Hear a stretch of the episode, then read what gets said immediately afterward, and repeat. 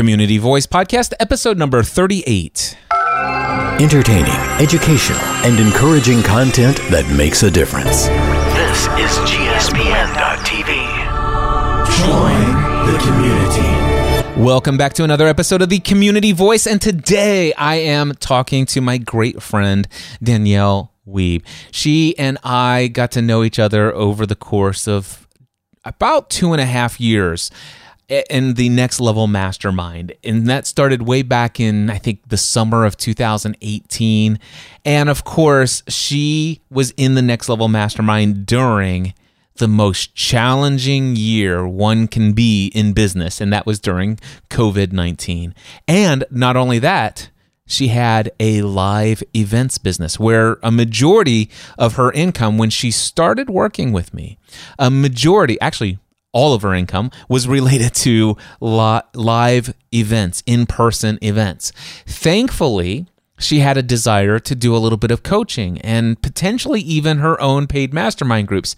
She was not completely sold on the idea fully, but she wanted to explore that. And that's one of the reasons why she joined the Next Level Mastermind. Well, thankfully, she not only dipped her toes in the water, but she actually got to the place that before COVID actually became a thing, if I'm not mistaken, I think that 50% of her income was no longer coming in from live events, but from her coaching and mastermind groups, which allowed her to navigate that season of COVID 19 throughout 2020 and beyond in a powerful way. Now, of course, nobody could have foreseen that thing coming, but it's just it's just how things seem to work out. And so I have been absolutely blown away by Danielle and her growth. I'm not going to go into in depth about her business. There'll be links in the show notes. I'll mention uh, those links again so that you'll be reminded at the end. You can just click on some links to Danielle's. Uh, business and her about page and some other stuff. Just check out the show notes for this episode. Click on those links to see Danielle. But this is more of a conversation, just two friends who have done some life together. And I wanted to share that conversation with you right here, right now. Danielle, I am so excited. By the way, congratulations on bringing an, another human onto this planet. Thank you very much. I'm super excited to be here. Thanks for having me. Tell me about your little one. So she, her name is Rosemary. We call her Rosie for short. And she is so much fun so far. She's just over two and a half months. And so she's starting to smile. Uh, my husband this morning, he swears that he heard her laugh. I'm not sure if I believe it yet, but uh, we're starting to hear those kind of coos. And she seems like she's trying to engage with us. So super, super fun. Um, you know, she keeps us up at night, but she's such a blessing and we're so we're so grateful and she brings so much joy into our lives too so yeah it's been such a cool uh, journey of motherhood has not been easy i don't want to make it sound like it's just all you know roses and butterflies but um but yeah just so grateful for her that is so awesome. I've been watching your Instagram stories. I keep up I I, I kind of keep tabs on you, see how things are going for you yeah. and just stuff like that. And it's just I'm so excited. Mostly because I saw how you were you had nieces or nephews or both. Yes, both, both. We have uh, right we have 11 nieces and nephews. So wow. it's kind of crazy like we were able to kind of have that experience of being around kids and taking care of kids and babysitting and just enjoying them, which we obviously enjoyed for for uh, yeah seven years. Our our oldest two nephews, they're both seven on each side, and so yeah. But obviously having having baby of your own is completely different because you're with them 24 7 so but it was kind of cool because we got just the experience of being able to yeah, pouring pour into their lives and then bringing us joy. And then, yeah, so now being parents ourselves, we've just been able to learn a lot. But we were somewhat, uh, yeah, somewhat prepared for what that was going to look like just from talking to our siblings too. Yeah.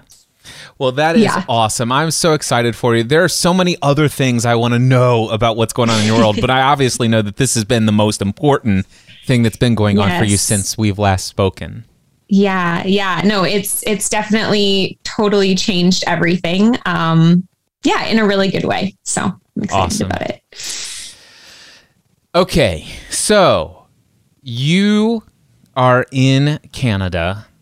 Yes. Tell me what was your childhood like as a Canadian? Is it any? Di- I, I just trying to imagine. Because how do you compare it to what a childhood like is in the United States? But I just, I just want to know what was your childhood like? Being, you know, just being in a different country from my own.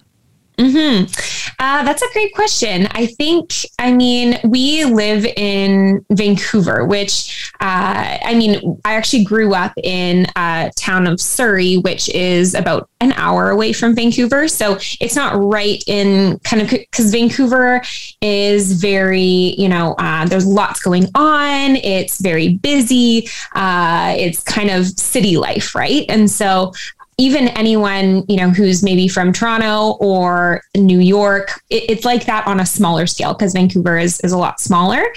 But um, yeah, I would say my childhood was full of. I had a really great childhood, full of great memories. Uh, my parents are were really you know they really valued um, us being close to our extended family. So you know we had a lot of cousins, and so we would you know go over and play with our cousins all the time. I felt like sometimes my cousins um, were like my siblings because we would have sleepovers and we would, you know, do all these things with them. And so it almost felt like they were kind of a part of our family. So that was super fun growing up with a lot of cousins our age. And uh, yeah, played a lot of sports. I actually grew up, something people don't know about me. Um, is that I grew up uh, water skiing, and that was like a huge passion of my dad's he was a professional water skier. And so ever since we were little, he would, you know, uh, encourage us, strongly encourage us to get on the water. And I'm really grateful for that because I think it taught us to not be scared of things. I know a lot of people, you know, grow up and when they're little, little, they're scared of the water or scared of, you know, a lot of things. And so I think that really helped us I don't know, just being brave, I think, in a way, um, getting out there. And so I started water skiing when I was eight years old.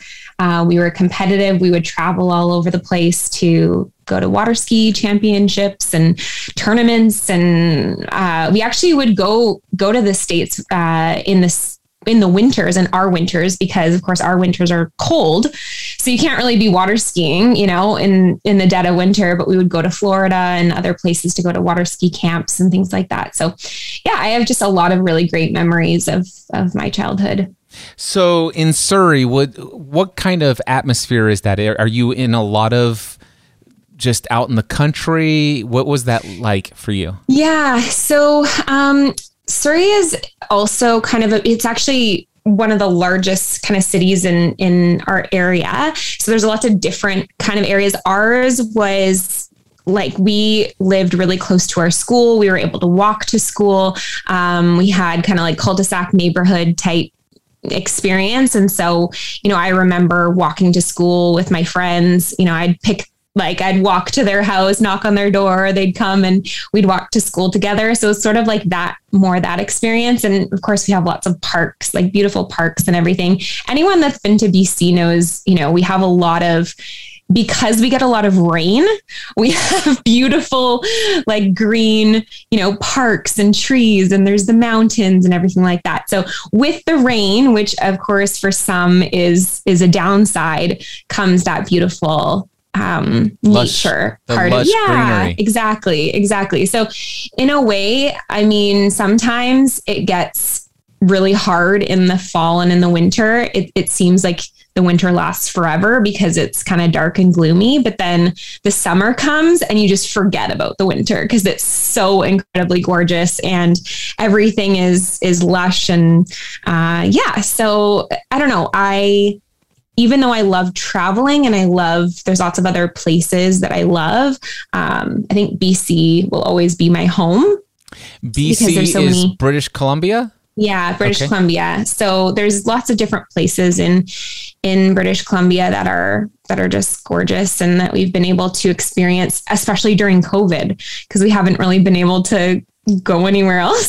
so, you know, you explore a little bit more in your backyard, which is fun. Sounds to me, I, I, have not been in the area where you're referring to. The only time I've ever been to Canada, I well, I crossed into Canada on the other side of Niagara Falls, if that counts.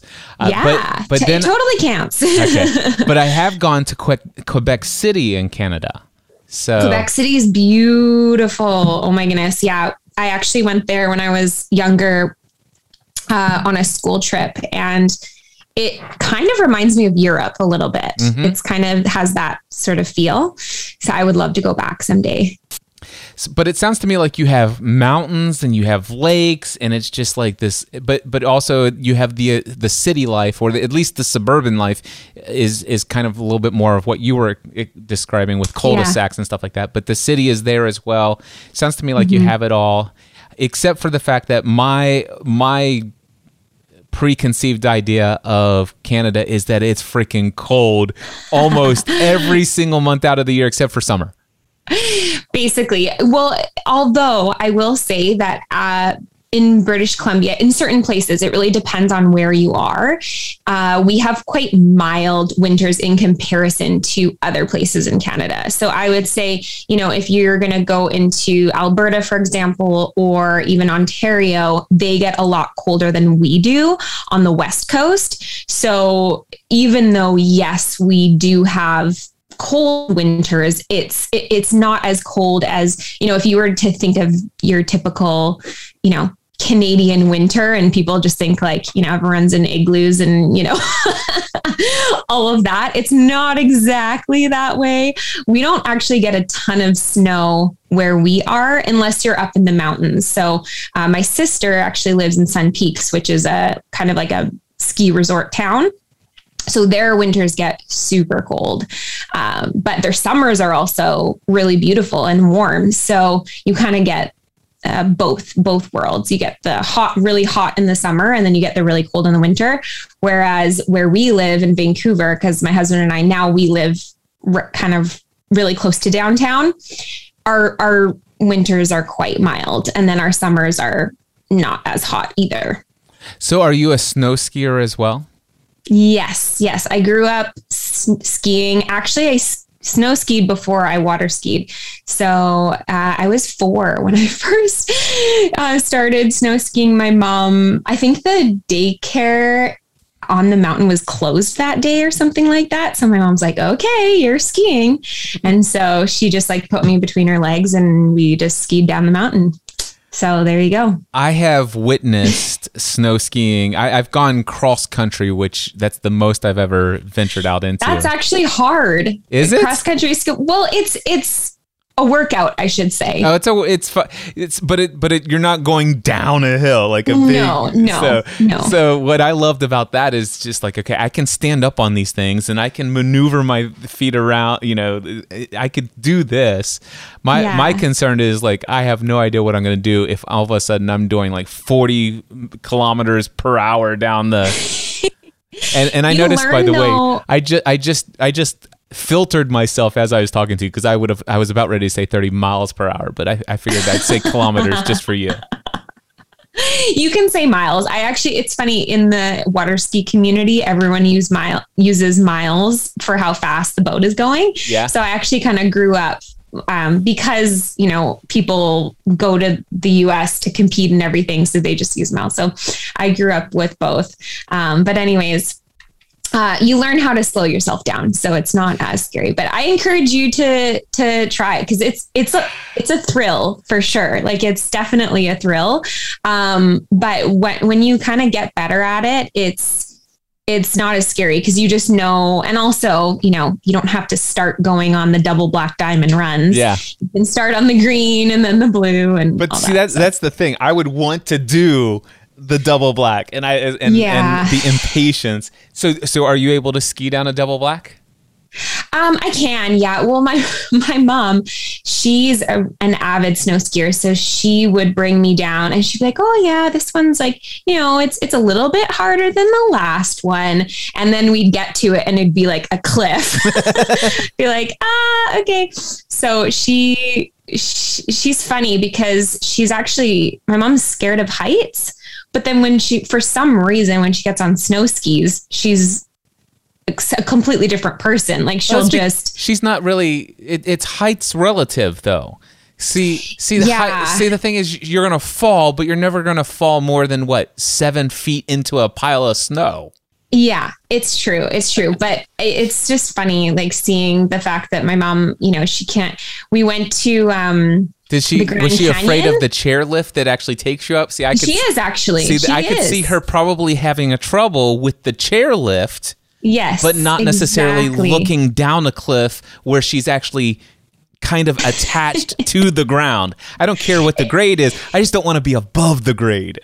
Exactly. Exactly. And like we went to, um, uh, the Grand Canyon and she stayed in the car. Like she didn't even, like, because she couldn't watch us go to the edge. Like she, it was like this weird thing where she couldn't even watch us look at the view. So yeah, it's kind of funny, but um, yeah, yeah, snow skiing, snowboarding, that was definitely a part of my childhood. I haven't been in a while because I didn't go while I was pregnant. So I'm excited to go this year again because both my mom, um, Well, uh, you've been out on the boat this year. been, what do you mean? I, I saw you No. did Instagram stories. Yes. Come on, okay, Danielle. You're right. You're right. You're right. You've been out on that boat. I did not. You didn't I did not ski, uh, but, But you were instructing. skiing. I was instructing. Yes, um, I'm a good, you know, coach from the boat now. But um, yeah, so we went to a lake with Brent's family, and then Brent went skiing, and uh, yeah, I was coaching from the boat, so that was fun.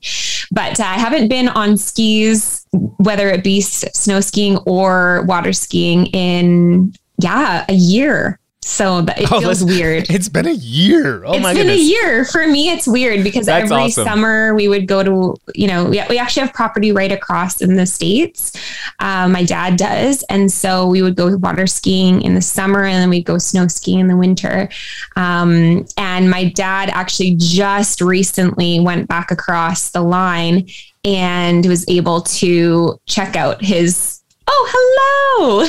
This is my this little is friend. this is my little friend. This is my little puppy Leo. Hi, and, Leo. And he wanted to come and say hi. I love it. That's awesome. Um, yeah, he was just able to get back across to um, to check out the property, and apparently there was like basically trees growing up into the gravel, and it was just a complete disaster because he wasn't able to to Maintain go it. there for, for maintain it for the entire year. So now he's uh, he's getting back to work so that we can go next year. So, anyways, yeah. That's awesome. Yeah. So, okay, that answers a lot a lot of that question. All right. When you were in school, what did you think that you were going to be when you grew up? Uh, so I actually took an entrepreneurship class when I was in high school. So I wanted to do something to do with business, but I actually origin my original thought was that I wanted to own my own spa.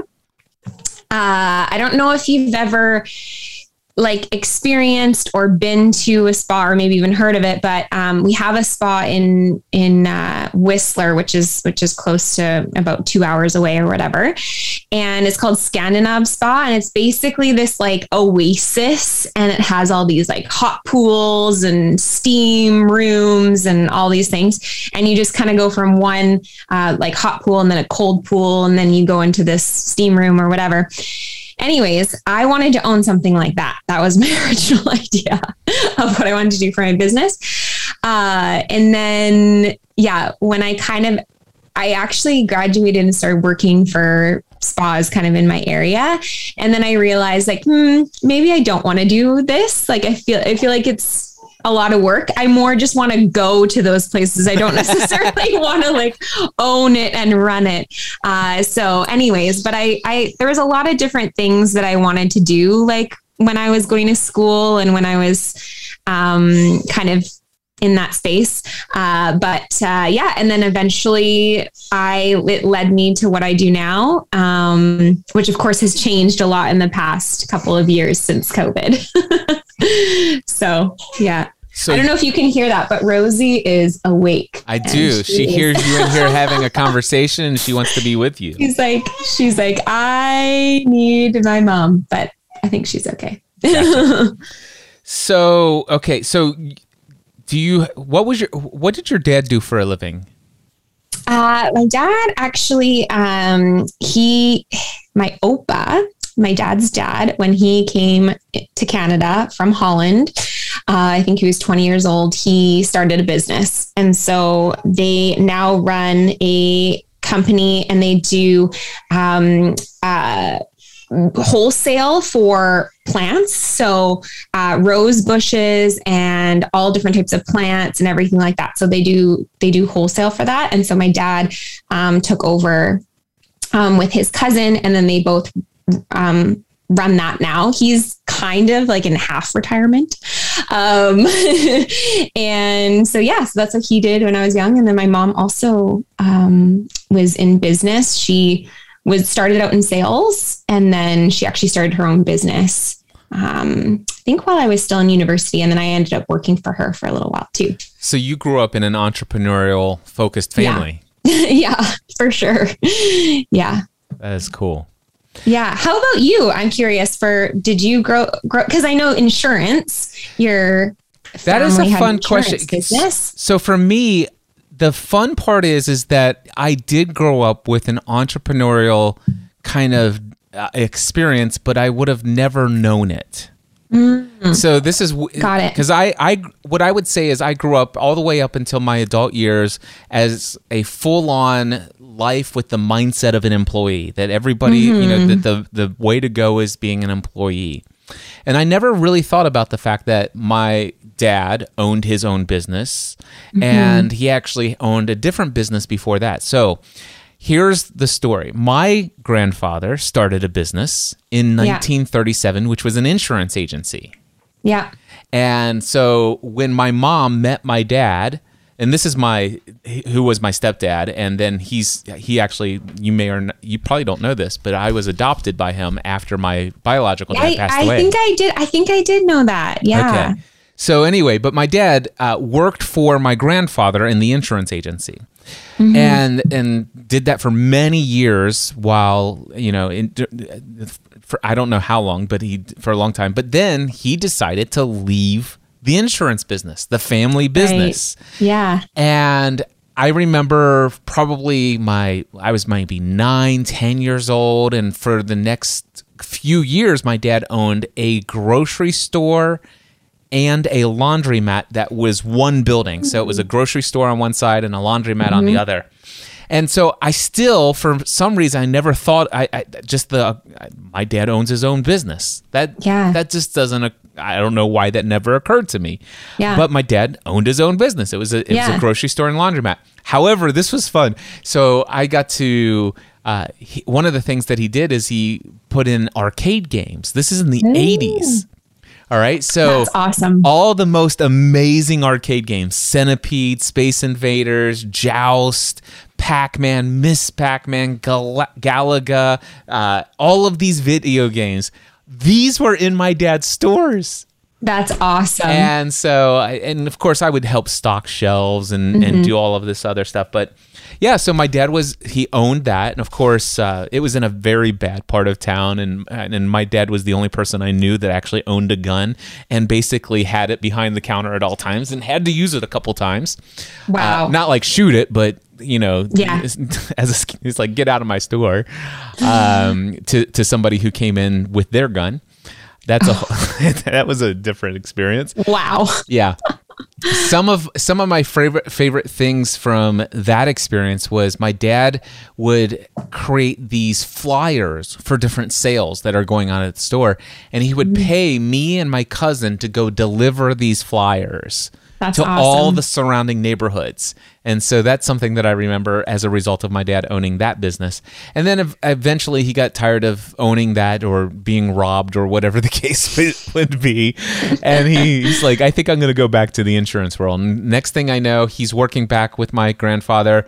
And it's, it, to me, it just seems overnight. He then is my dad, my grandfather's retiring. My dad takes over the business and, and, and that, and that's that then, um, of course, all of this is happening when I when I'm 16. I get a job at McDonald's, you know, and then of course I'm working uh, all these different jobs, such as I worked uh, the I worked as a manager of a beeper store. Do you know what a beeper is? No. So you probably may understand it better if I tell you a pager. Do you know what a pager is? Yes, yes. All right, so we called them beepers. Yeah. So this is ba- before everybody had cell phones. Uh, it, what we would do is we would go to a payphone and put money in, and we would dial somebody's pager number and say, "Hey, here's the phone number for this phone booth I'm at," and you type that in, and it would page them the number, and then Yeah. you just wait for that cell or that payphone to ring and, and you could that's how we would communicate with one another anyway so i sold That's i sold beepers and and a, and of course i also sold cell phones to those who were really had lots of money. Uh, so i was the manager of that. Then the guy next door owned a sign shop and he says hey do you want to come over here and work instead of here? And i'm like sure. And so then i learned how to make signs all sorts of signs vi- vinyl banners signs on shops uh, uh, lettering for the signs of commercial vehicles and every That's kind of sign you can imagine so i did that and I, I, I just went from and another job that i had is i used to install hardwood floors Nice. so literally, uh, it would be in the dead of winter, and it was all new construction. So there's no air con- or there's no heating in this place, and Wow. I'm sitting there nailing in all of these hardwood floors, and then we would have to sand it down and then uh, stain it. And of course, in the summertime, there's no air conditioning in these things, and so get imagine you're it's 98 degrees Fahrenheit. It's about a Yikes. 98% humidity and you're sweating like cra- I'm sweating like crazy and we'd be sanding this thing and we're down to the last part of hand sanding it. You Yeah. get you get one drop of sweat and drop it onto that floor. No. You start the whole thing over again. Oh my And goodness. that was Oh, the that was the most grueling, heavy labor I ever did in my life was installing hardwood floors.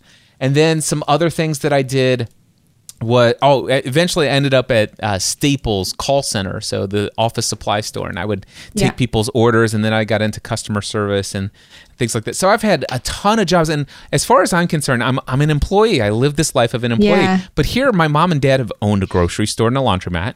Now they mm-hmm. own an insurance agency Yeah. and and I'm just oblivious to this whole idea of owning a business. so then my mom and dad said I I got married to Stephanie and I'm working at Staples, you know, call Yeah, center, yeah. ta- you know, doing customer service, and they're like, "Hey, do you want to come work for the the insurance office?" And I said, "No, I, I really don't." and they, I said, "Thanks, but no thanks." They says, "No, we want we want to hire you to do computers." See, this is in 1996. Yeah. So Windows 95 had come out, and they said, "Hey, as far as we know, you're able to network computers together. We purchased this software to run our entire agency on." And so uh, they said, Will you come and hook this up for us? We'll hire you to do that. And I said, Well, I'll come work for you on two conditions. Number one, if I'm ever offered an opportunity to do a pastor a church full time, um, you have to give me your blessing to do that. And number two, don't expect me to ever go get my insurance license because I have no interest in this family business. and they they agreed to that. Next thing you know, I, I go and I hook up their computers. It took me no more than like 90 days to have every. I mean, like I'm literally sitting there twiddling my thumbs.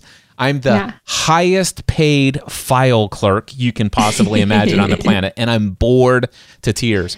So I'm doing all these quotes for my dad. Uh, people are calling in to get quotes on insurance. I'm typing all the stuff into the computer and printing it out, and he gives them the prices. He says, "You know, if you," he says, "you're doing like 95% of all the work. All I do is take the information, give it to you, then you give it to me. I make a phone call. They come in and sign a piece of paper, and then I make all the money.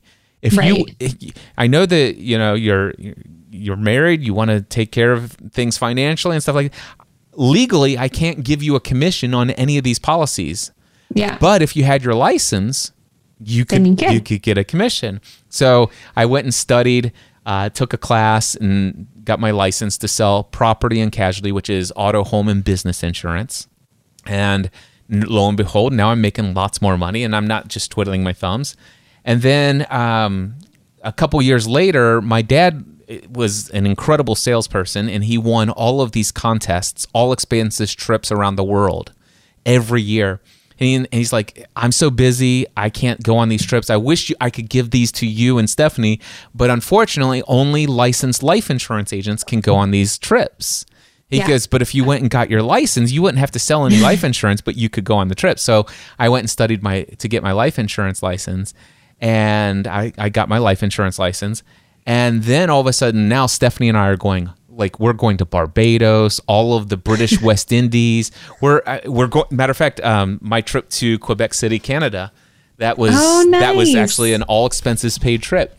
So That's just awesome. all over the world and then uh, I start selling life insurance because I became a huge fan of Dave Ramsey's, you know, Mm-hmm. buy term, invest the difference. I started teaching people how to become debt free and all of this stuff. And next thing you know, it's 10 years later, and I'm one of the number one producing life insurance agents in the United States for two different companies in the same year. That's awesome. So that's my history. But here, but you know that I started podcasting as a hobby.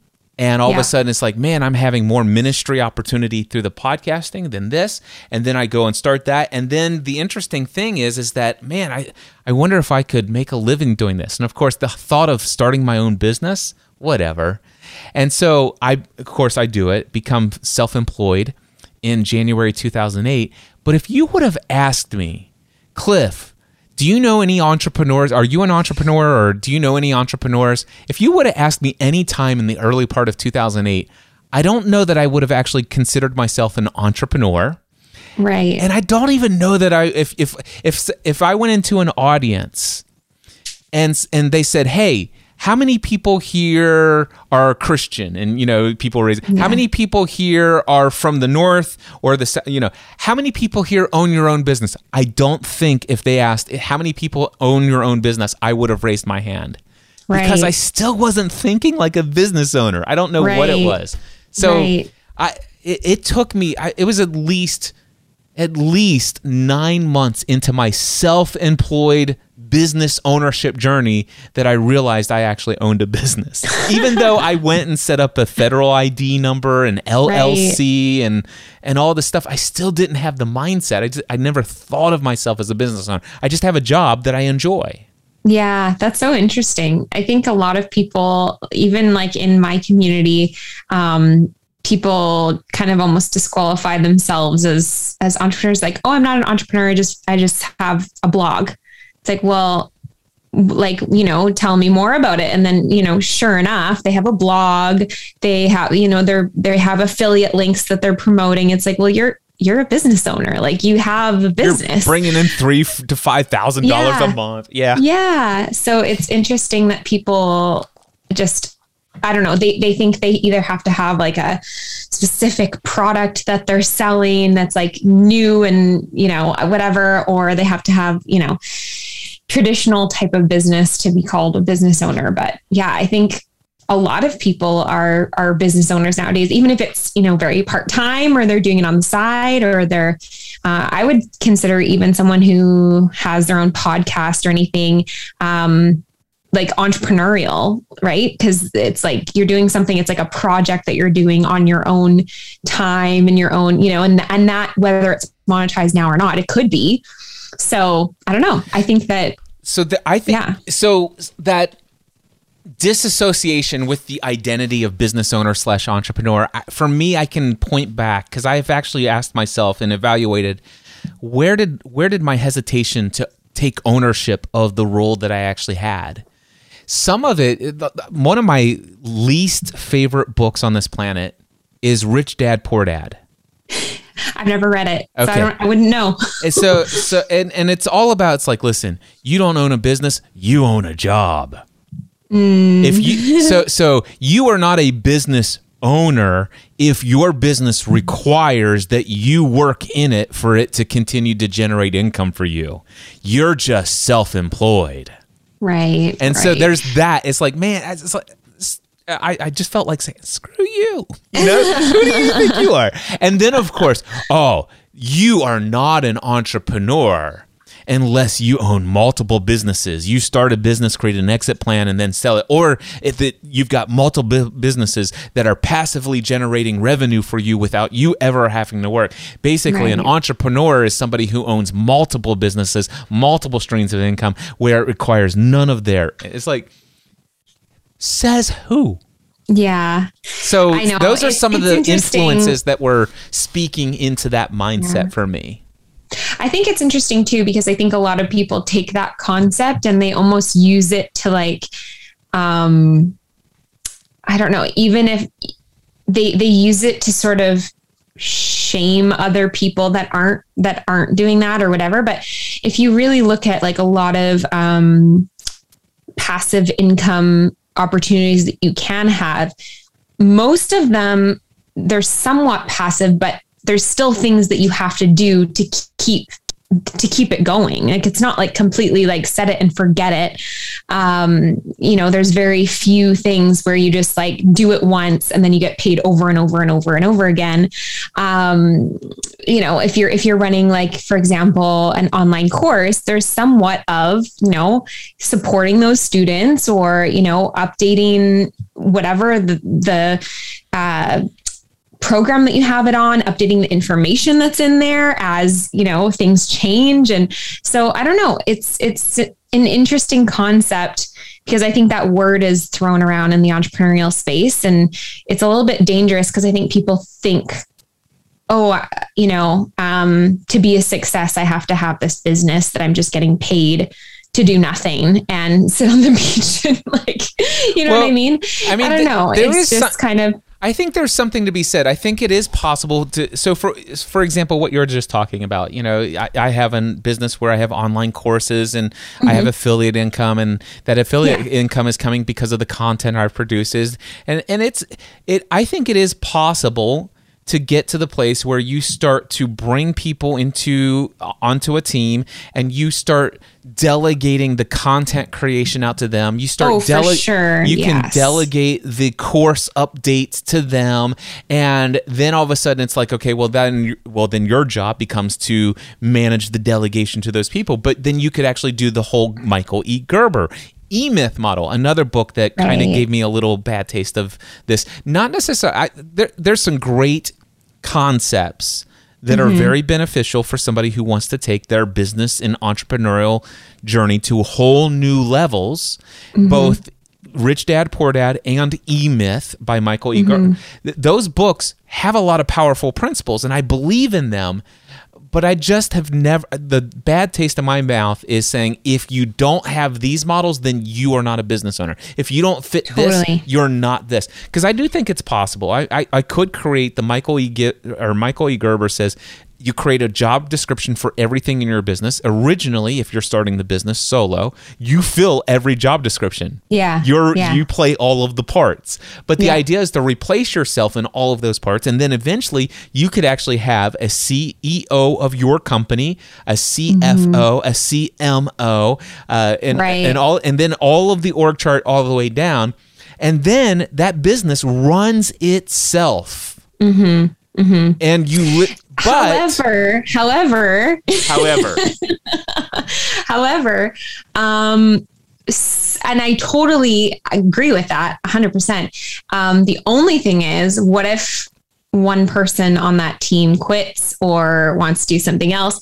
You have to be in charge of either filling that role in the meantime and then finding someone else or quickly finding someone else to fill that role then you might have to train them and whatever, right? That, so exactly. You're just cha- you're just you're just yeah. going up the thing and you're for me, you're carrying the responsibility of a whole lot more people's livelihoods at, at, at least yeah. for that given period of time i it, it and the thing is that may that's the lifestyle some people desire it's like hey you yeah. know what i'd rather be on the beach um, you know, 40 weeks out of the year, traveling the mm-hmm. world, doing all this stuff, and occasionally getting a phone call with an emergency where I have to cancel what I was going to do for the next three days. And from my you know lush palace in in in this beautiful location in the world i'm going to figure out this thing and work with my team to do this and that and that and that but you know right. what that's that's the life i live and i make millions and millions of dollars a year uh, and yeah sure i i the problems I face are massive problems, but I, I've learned to handle those, and it's I don't sweat the small stuff, and I've come to believe that everything's a small stuff. And so you get a Tony Robbins, for example, he owns like Right. a hundred different businesses or something like that, has thousands of employees that are employed by the hundreds of whatever, however many businesses he has. But you get the idea. Uh, That lifestyle does exist. Yep. And the question is, is is that what you want? Is that what you desire? And if that's what you want and what you desire, awesome. But what if I desire eh, for the foreseeable future to create a business where I generate all of my income? I'm the sole person in the business. I generate so much revenue in my business. I ha- I require no team, no management of any staff. I I massively invest in different areas for retirement and emergency purposes and stuff like that. And so that w- what if I actually do work in my business for as long as I live? Right. What's wrong with that? Yeah. You you know what? You actually inspired me in a way of like cuz I think what we're kind of talking about is the everyone sort of sees a version of success out there and they think that's what they need to work towards because that is what success looks like, right? And I think that you inspired me to to think, well, what do I actually want to do? Because I could go for that, you know, build a massive team, have all these things and, you know, whatever. Or if I want to, I can build a business where, yes, like you said, you you're the main person in that business, but you don't have that that overhead, that stress, that, you know, um, all those things that yes could bring you in lots of money but also at the end of the day there's a portion of that that requires your attention that um, even is is is always in your head right? It's like this team that i'm taking care of that i need to make sure it's all and then if something goes wrong i'll need to like fulfill that and you know all these things. Um, whereas potentially you know someone like yourself who doesn't require a team if something goes wrong in your business, it's just you and you know that you can make up whatever that income, you can, you know, pivot very quickly because it's just you. You don't have to consult, you know, your board of directors or or what have you. Um, so I think that it's good for people to know that there's different ways that they can grow their business and they don't have to if they don't want to grow this massive team and build all these millions of businesses that they run. Um, they can just have one business if they want. They can have it be really simple and have it provide for their family and make great income, great impact. And yeah, I don't know. I think it's good to know that there's other people out there ha- that have done it differently and that are really happy with how they how they've done it, you know? Yeah, I, th- I think the key is each individual should determine for themselves what success for them looks like. That- Yeah, that's my exactly. philosophy. And and I'm not saying it, it, it's been many years since I've read Rich Dad Poor Dad, and it's been many years since I uh, read Michael E. Gerber's E Myth. And so Yeah. I'm not certain that those books expressly say, unless you use a method like this, you're just a plebeian on the business scale. Uh, But but if they didn't say it in the books, the people who pushed those books on me saying this is what you need to read so that you can actually experience this level of success, Yeah. I found myself resistance to resistant to that because it just wasn't in alignment with what I wanted to create. It's like mm-hmm. it's like the story of the the businessman and the fisherman down in Mexico. Have you heard this story? So there's a businessman. He's on vacation, and he sees this gentleman, a local, and he and he rows in on his boat, and there's a ton of fish. And he says, "Hey, what are you doing there?" He goes, "Well, I just went out fishing this morning, and I got a great catch. I'm going to go share. You know, we're going to go have lunch. I'm going to share it with friends and family. And uh, this afternoon, we're going to uh, sit back and drink a couple beers and play guitar and and have a siesta, and then hang out this evening with my wife and kids. And it's just going to be a great time." He goes, "But you you caught all of those fish? Yeah. How'd you?" It's, it's just he says, "You know what? You should buy a bigger boat and and do that. He goes, why would I do that? Well, if you bought a bigger boat, you could hire other people and teach them how to do this. he goes, well, why would I do that? He goes, because if you hired a bigger boat and taught them how to do that, then you could actually um, sell your fish, and and then all of a sudden you could buy even more boats. And and he goes, why would I do that? So that you could actually hire more people, so that you would actually make more money, and then you could actually buy your own food processing plant. Well, why would I want to do that? Because you can increase and maximize your profits and, and all this stuff. And then he goes, well, why would I want to do that? Because then you would actually be able to move to the States and, and be in this business area and you would never have to work and all these other things. And he goes, why would I do that? And ultimately it goes down to because one day you'd be able to retire so you can wake up in the morning, go out whenever you want, catch a couple fish and sit back and have some beers with your friends in the afternoon. I love that. That's so good. and here, it's very true. And, and, and, so it's like you could. It's like, well, why would I do all of those things? Because this is what success looks like. It's like, yeah. And and so I have actually argued over my lifetime both sides of this story. Mm-hmm. I've argued that sure, it's like it, it's it is crazy to think. It's like, gosh, the guy's living the dream life. Yeah. Right. And, and it's like, why, why distract yourself from living the life you want and desire now for the next 30 years so that 30 years from now you can live the life that you're living now? Mm-hmm. That's yeah. one. And then I argued the other side of it how selfish this fisherman is. Do you know that if he actually bought a bigger boat, how many people did it take to build that boat? And the people who processed and made the materials to build that boat, do you know how many people's livelihoods were benefited because he chose to purchase the bigger boat? And then the people who were hired, how many people from your local economy now have a job that wouldn't have had a job otherwise? And, a fi- mm-hmm. and the fish plant, the the processing plant. Do you know how many people had to come together to construct that building and the materials that were purchased? Do you see how you're contributing and how your pursuit of this actually benefits so many people? And so I've argued that side of it. And right. at this point I'm like I don't know I, I don't know where I land except for what do I want?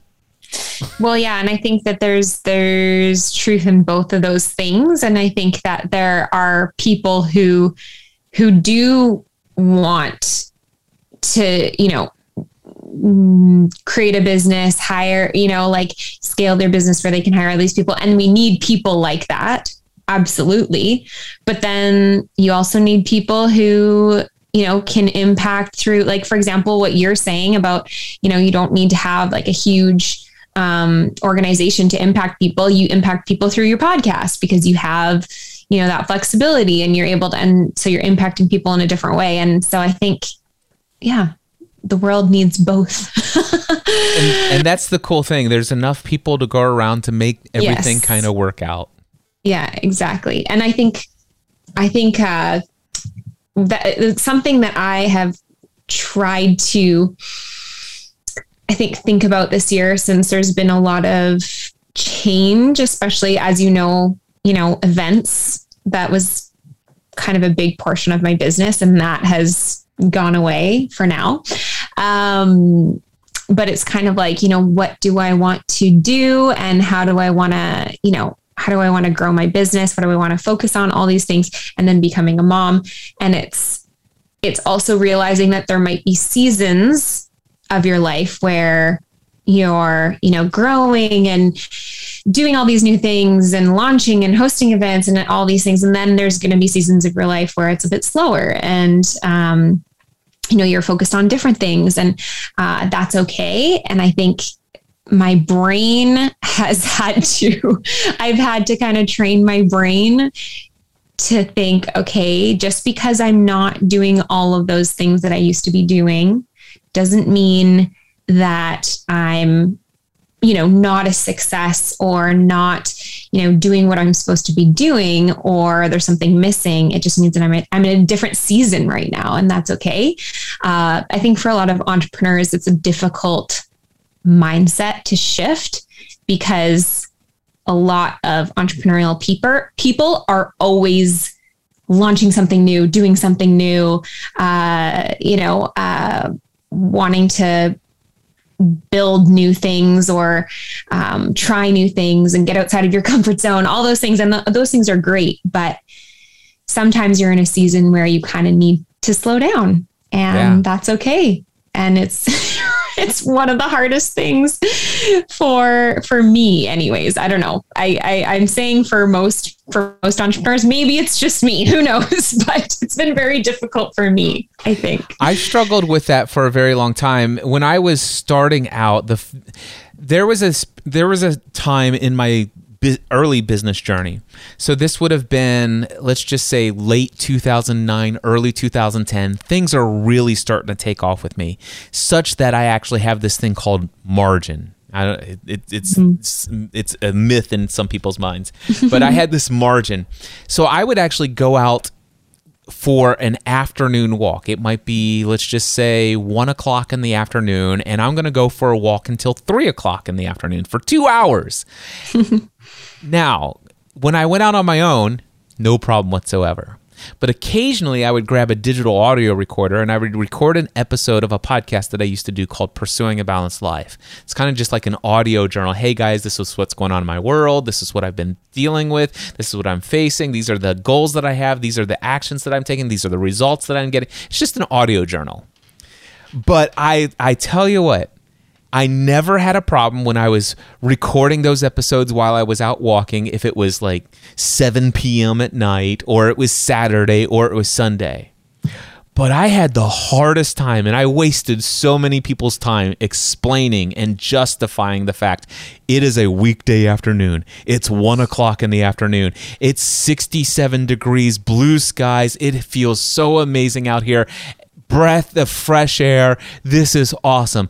By the way, let me explain to you all the reasons why I can justify that it's okay that I'm out here right now. And I would go on for 15 minutes of this podcast episode justifying the fact that I have worked hard for me to be able to be here right now. Right. And right. I'm like, why did I have to do that? Why can't why can't it just be normal as a business owner to just have the freedom and the flexibility to always have two hours every weekday mm-hmm. afternoon to yourself. Mm-hmm. But yeah. I but I didn't believe totally. that that should be and i felt that i would be judged by others by not working hard enough and therefore if things ever took a turn they would be they would say oh see if you wouldn't have taken those afternoon strolls and of course i had nothing so it, it had nothing to do with my audience these were the things that i was telling yeah. myself yeah yeah, I think there's I think there can be guilt from our from ourselves and from other people of either not working hard enough or working too hard. It's like it's both. I think there's judgment on both sides, and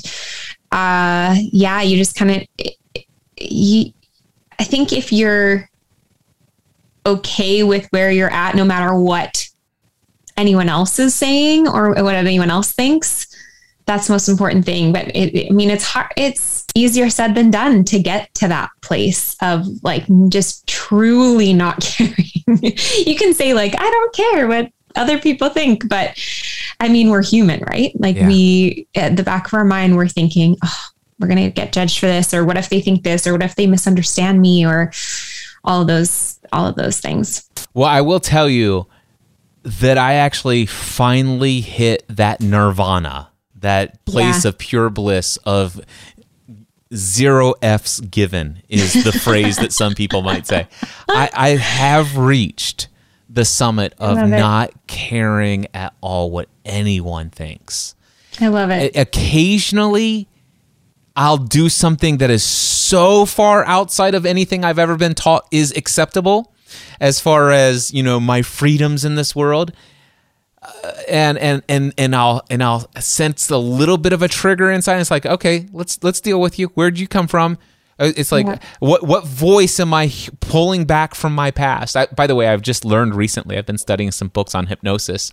Yeah. Did you know that our from the age uh, until the age until age seven, our brain operates in theta brainwaves, which means that we are mm. actually in a hypnotic state for the first seven years of our life. And we just soak up like a sponge all the beliefs that are presented to us. Wow. That's a lot of pressure as a parent. So yeah, but I'm glad I know that. just so you know that, it, it, it's amazing if you think awesome. about if you really think about some of the struggles that you have and some of mm-hmm. the fears that you have and some of the all of these things. It's like, man, where where does this come from? And oftentimes mm-hmm. it'll be a teacher, a religious leader, something our parents yeah. said, something a kid in our school said to us, a peer, yeah. whatever. It's like, man, that the it and and of course, what happens is once we get out of that stage, that becomes the operating system of our life. We've all, we've been told that we now have this personality. You know, mm-hmm. I'm an INFT or whatever, and mm-hmm. or I'm a mm-hmm. DI on the DISC scale, or an M I'm I'm an Enneagram, whatever. You're right. not any of those. None of those are who you are. Right. It's just that you've had these experiences that lead that that you soaked up this amount of experience and belief system mm-hmm. that presents these kind of traits and mm. and now we're self-diagnosing ourselves with a personality disorder and not mm. that we call it a disorder we just call it mm. a personality this is our personality trait and we get really right. excited oh i took this profile and this is these are my strengths these are my weaknesses and i will never change but i will work within this and that's baloney and so i hate personality tests that's really funny you say that because I have never really been into that either. And I think it's I it's almost like this I don't want to know because I don't want to assume that that's what my personality is and it's kind of exactly what you said. Like I don't want to have this, oh, I'm this because of this and that means this and because I don't want why would I want to like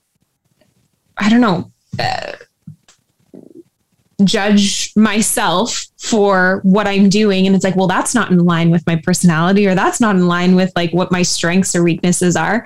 Um, so it's interesting that you say that because I've always, for whatever reason, people are like, oh, what are, you know, what's your personality? And I'm like, I don't know. I've never, yeah. never really and taken any of the tests. So, so I'm definitely not a fan and, and I'm on record for that in many places, but I will tell you, I have taken those tests and I think that they can be fun, but the way that I approach them, the way that I think about them is like, okay, so all I'm doing is taking a test that is doing nothing more than showing me what my what the symptoms are what mm. what is the presenting symptoms of the belief system that's subconsciously operating my life Right, That's all right. this is. It, it's the current programming.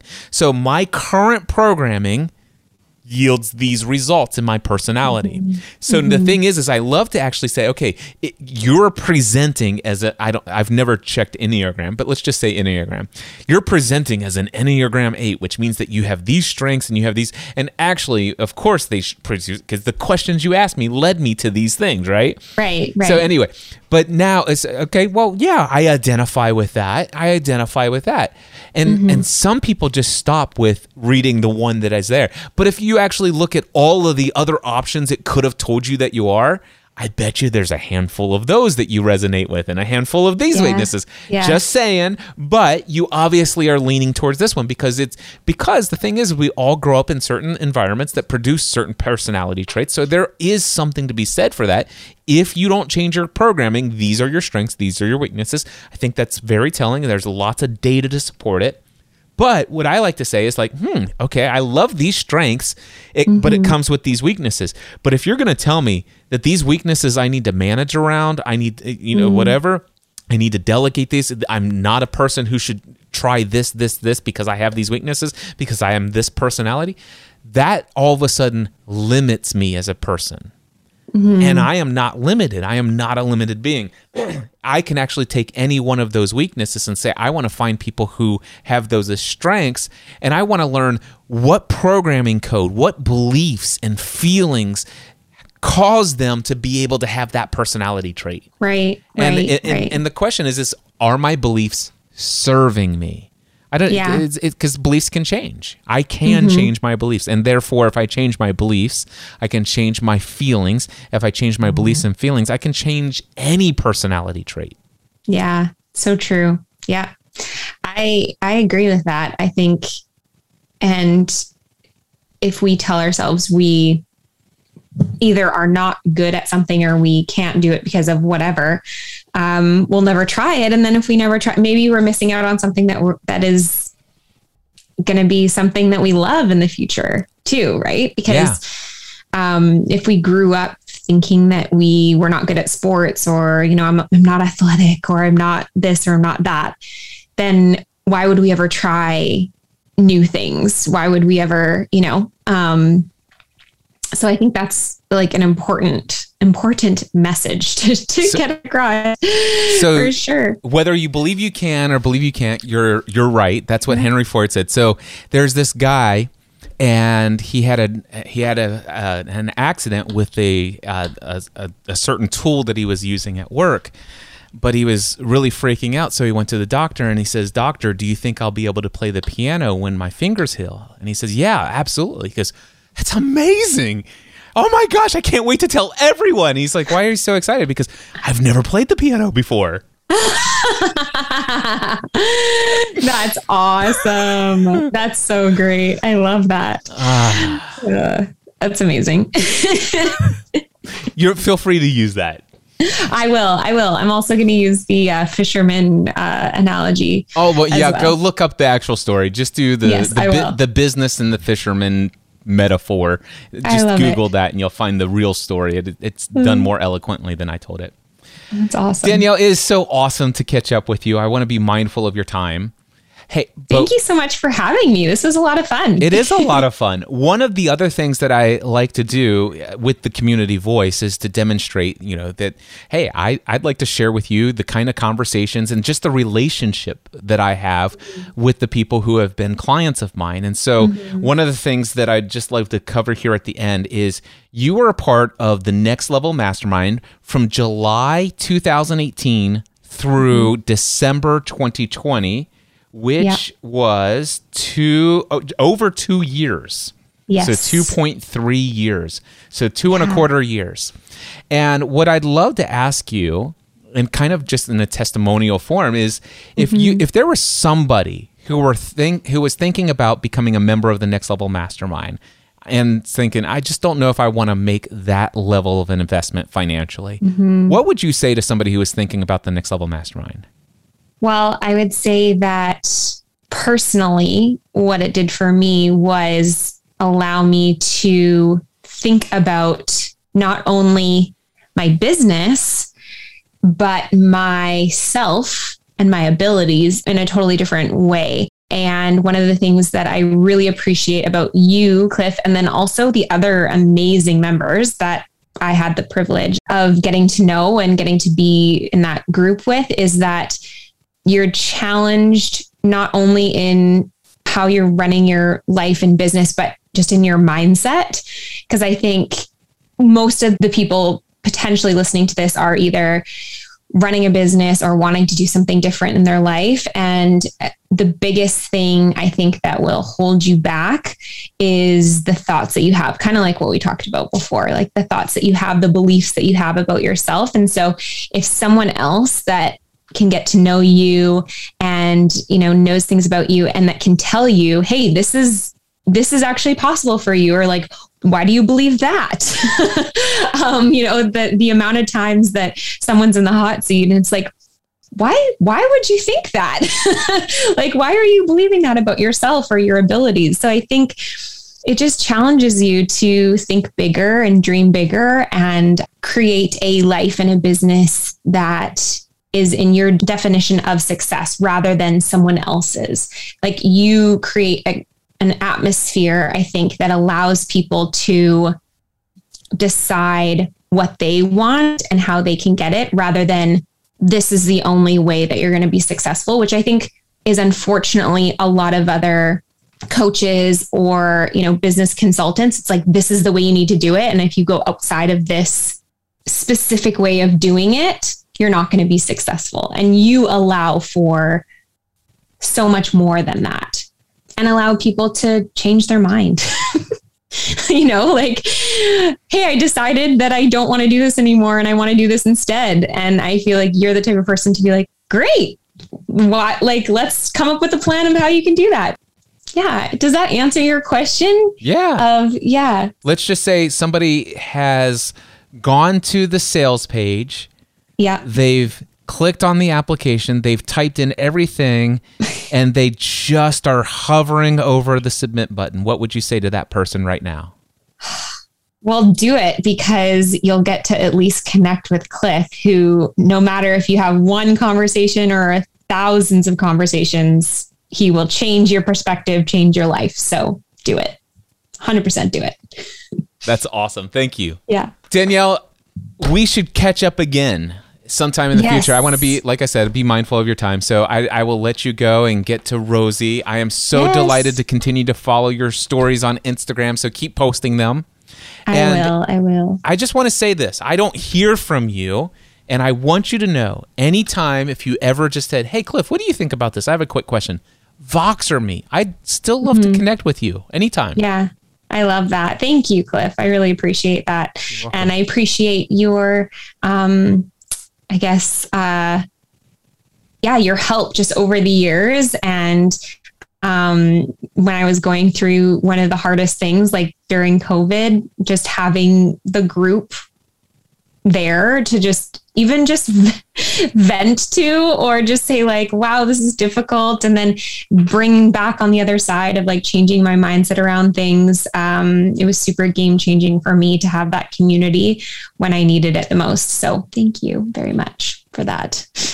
You're welcome yeah. You're welcome. Thanks for inviting me on. I really appreciate it. Oh, it's so much fun. I this is this I'm loving this podcast. It is like oh, Yeah. Man. I I'm gonna have to listen to the other episodes because I listened to one of them and then my phone was doing something weird. I think it I have too many videos and photos of Rosie on my phone. So my phone was just crashing. Yeah. Um so I'm gonna have to listen to the other episodes because I'd love to, you know, stay in connection and see what everyone is up to. yeah, that, that. you'll you'll recognize a lot of names in this podcast, yeah. starting with episode 32 moving forward. There'll be some PM it. group in there as well. Yeah. But my goal is to get uh, eventually to work with everybody who is in the next level mastermind for one year or more, and is who I'm going for first. And so there, yeah, there'll be lots of people you recognize. That's awesome. I love it. Awesome. Thanks, Cliff. Hey, and just just so you know, just as an idea, just think about this. You could actually have a podcast that is you're not promoting it, you're not marketing it. It's just conversations with clients. I love it. So I think ima- that's a great idea. And imagine you just wait until the very end and you ask what I asked you. It's like, hey, yeah. if somebody were thinking, and then think about the t- testimonials that you then mm-hmm. have in mm-hmm. audio. Totally. And if it's totally. on Zoom, you would have them in video as well. But still, yeah. I, I, the audio is what I would plan to use. And of course, those yeah. can mm. be transcribed for written testimonials. It's powerful. Totally. Yeah, absolutely. I love this idea. I think it's really it's fun. And it's I got super fun. And what I love about this is I refuse in the conversations to go down the typical stuff that I would normally talk to you about as a coaching right. client. And right. so I got to know a whole lot more about your background yeah. and story and there's so much more to explore. So I love At some it. point, we'll we'll connect again on another episode. Totally, I love it. Thanks, right. Cliff. Thanks for having me on. Have a great have a great rest of your day. You too. Reach out anytime. Okay, we'll do. Well, there you go, my friends. That's another episode of the Community Voice with Danielle Wiebe. Oh my goodness, I love Danielle. Such an amazing soul, and have just enjoyed watching her journey.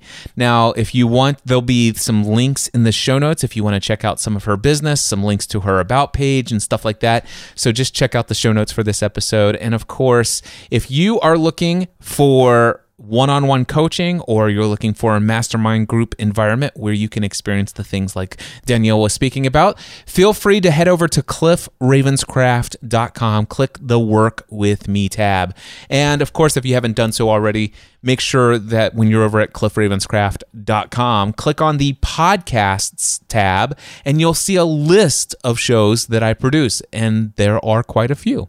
So, anyway, until next time, I encourage you to take everything you do to the next level. Mindset.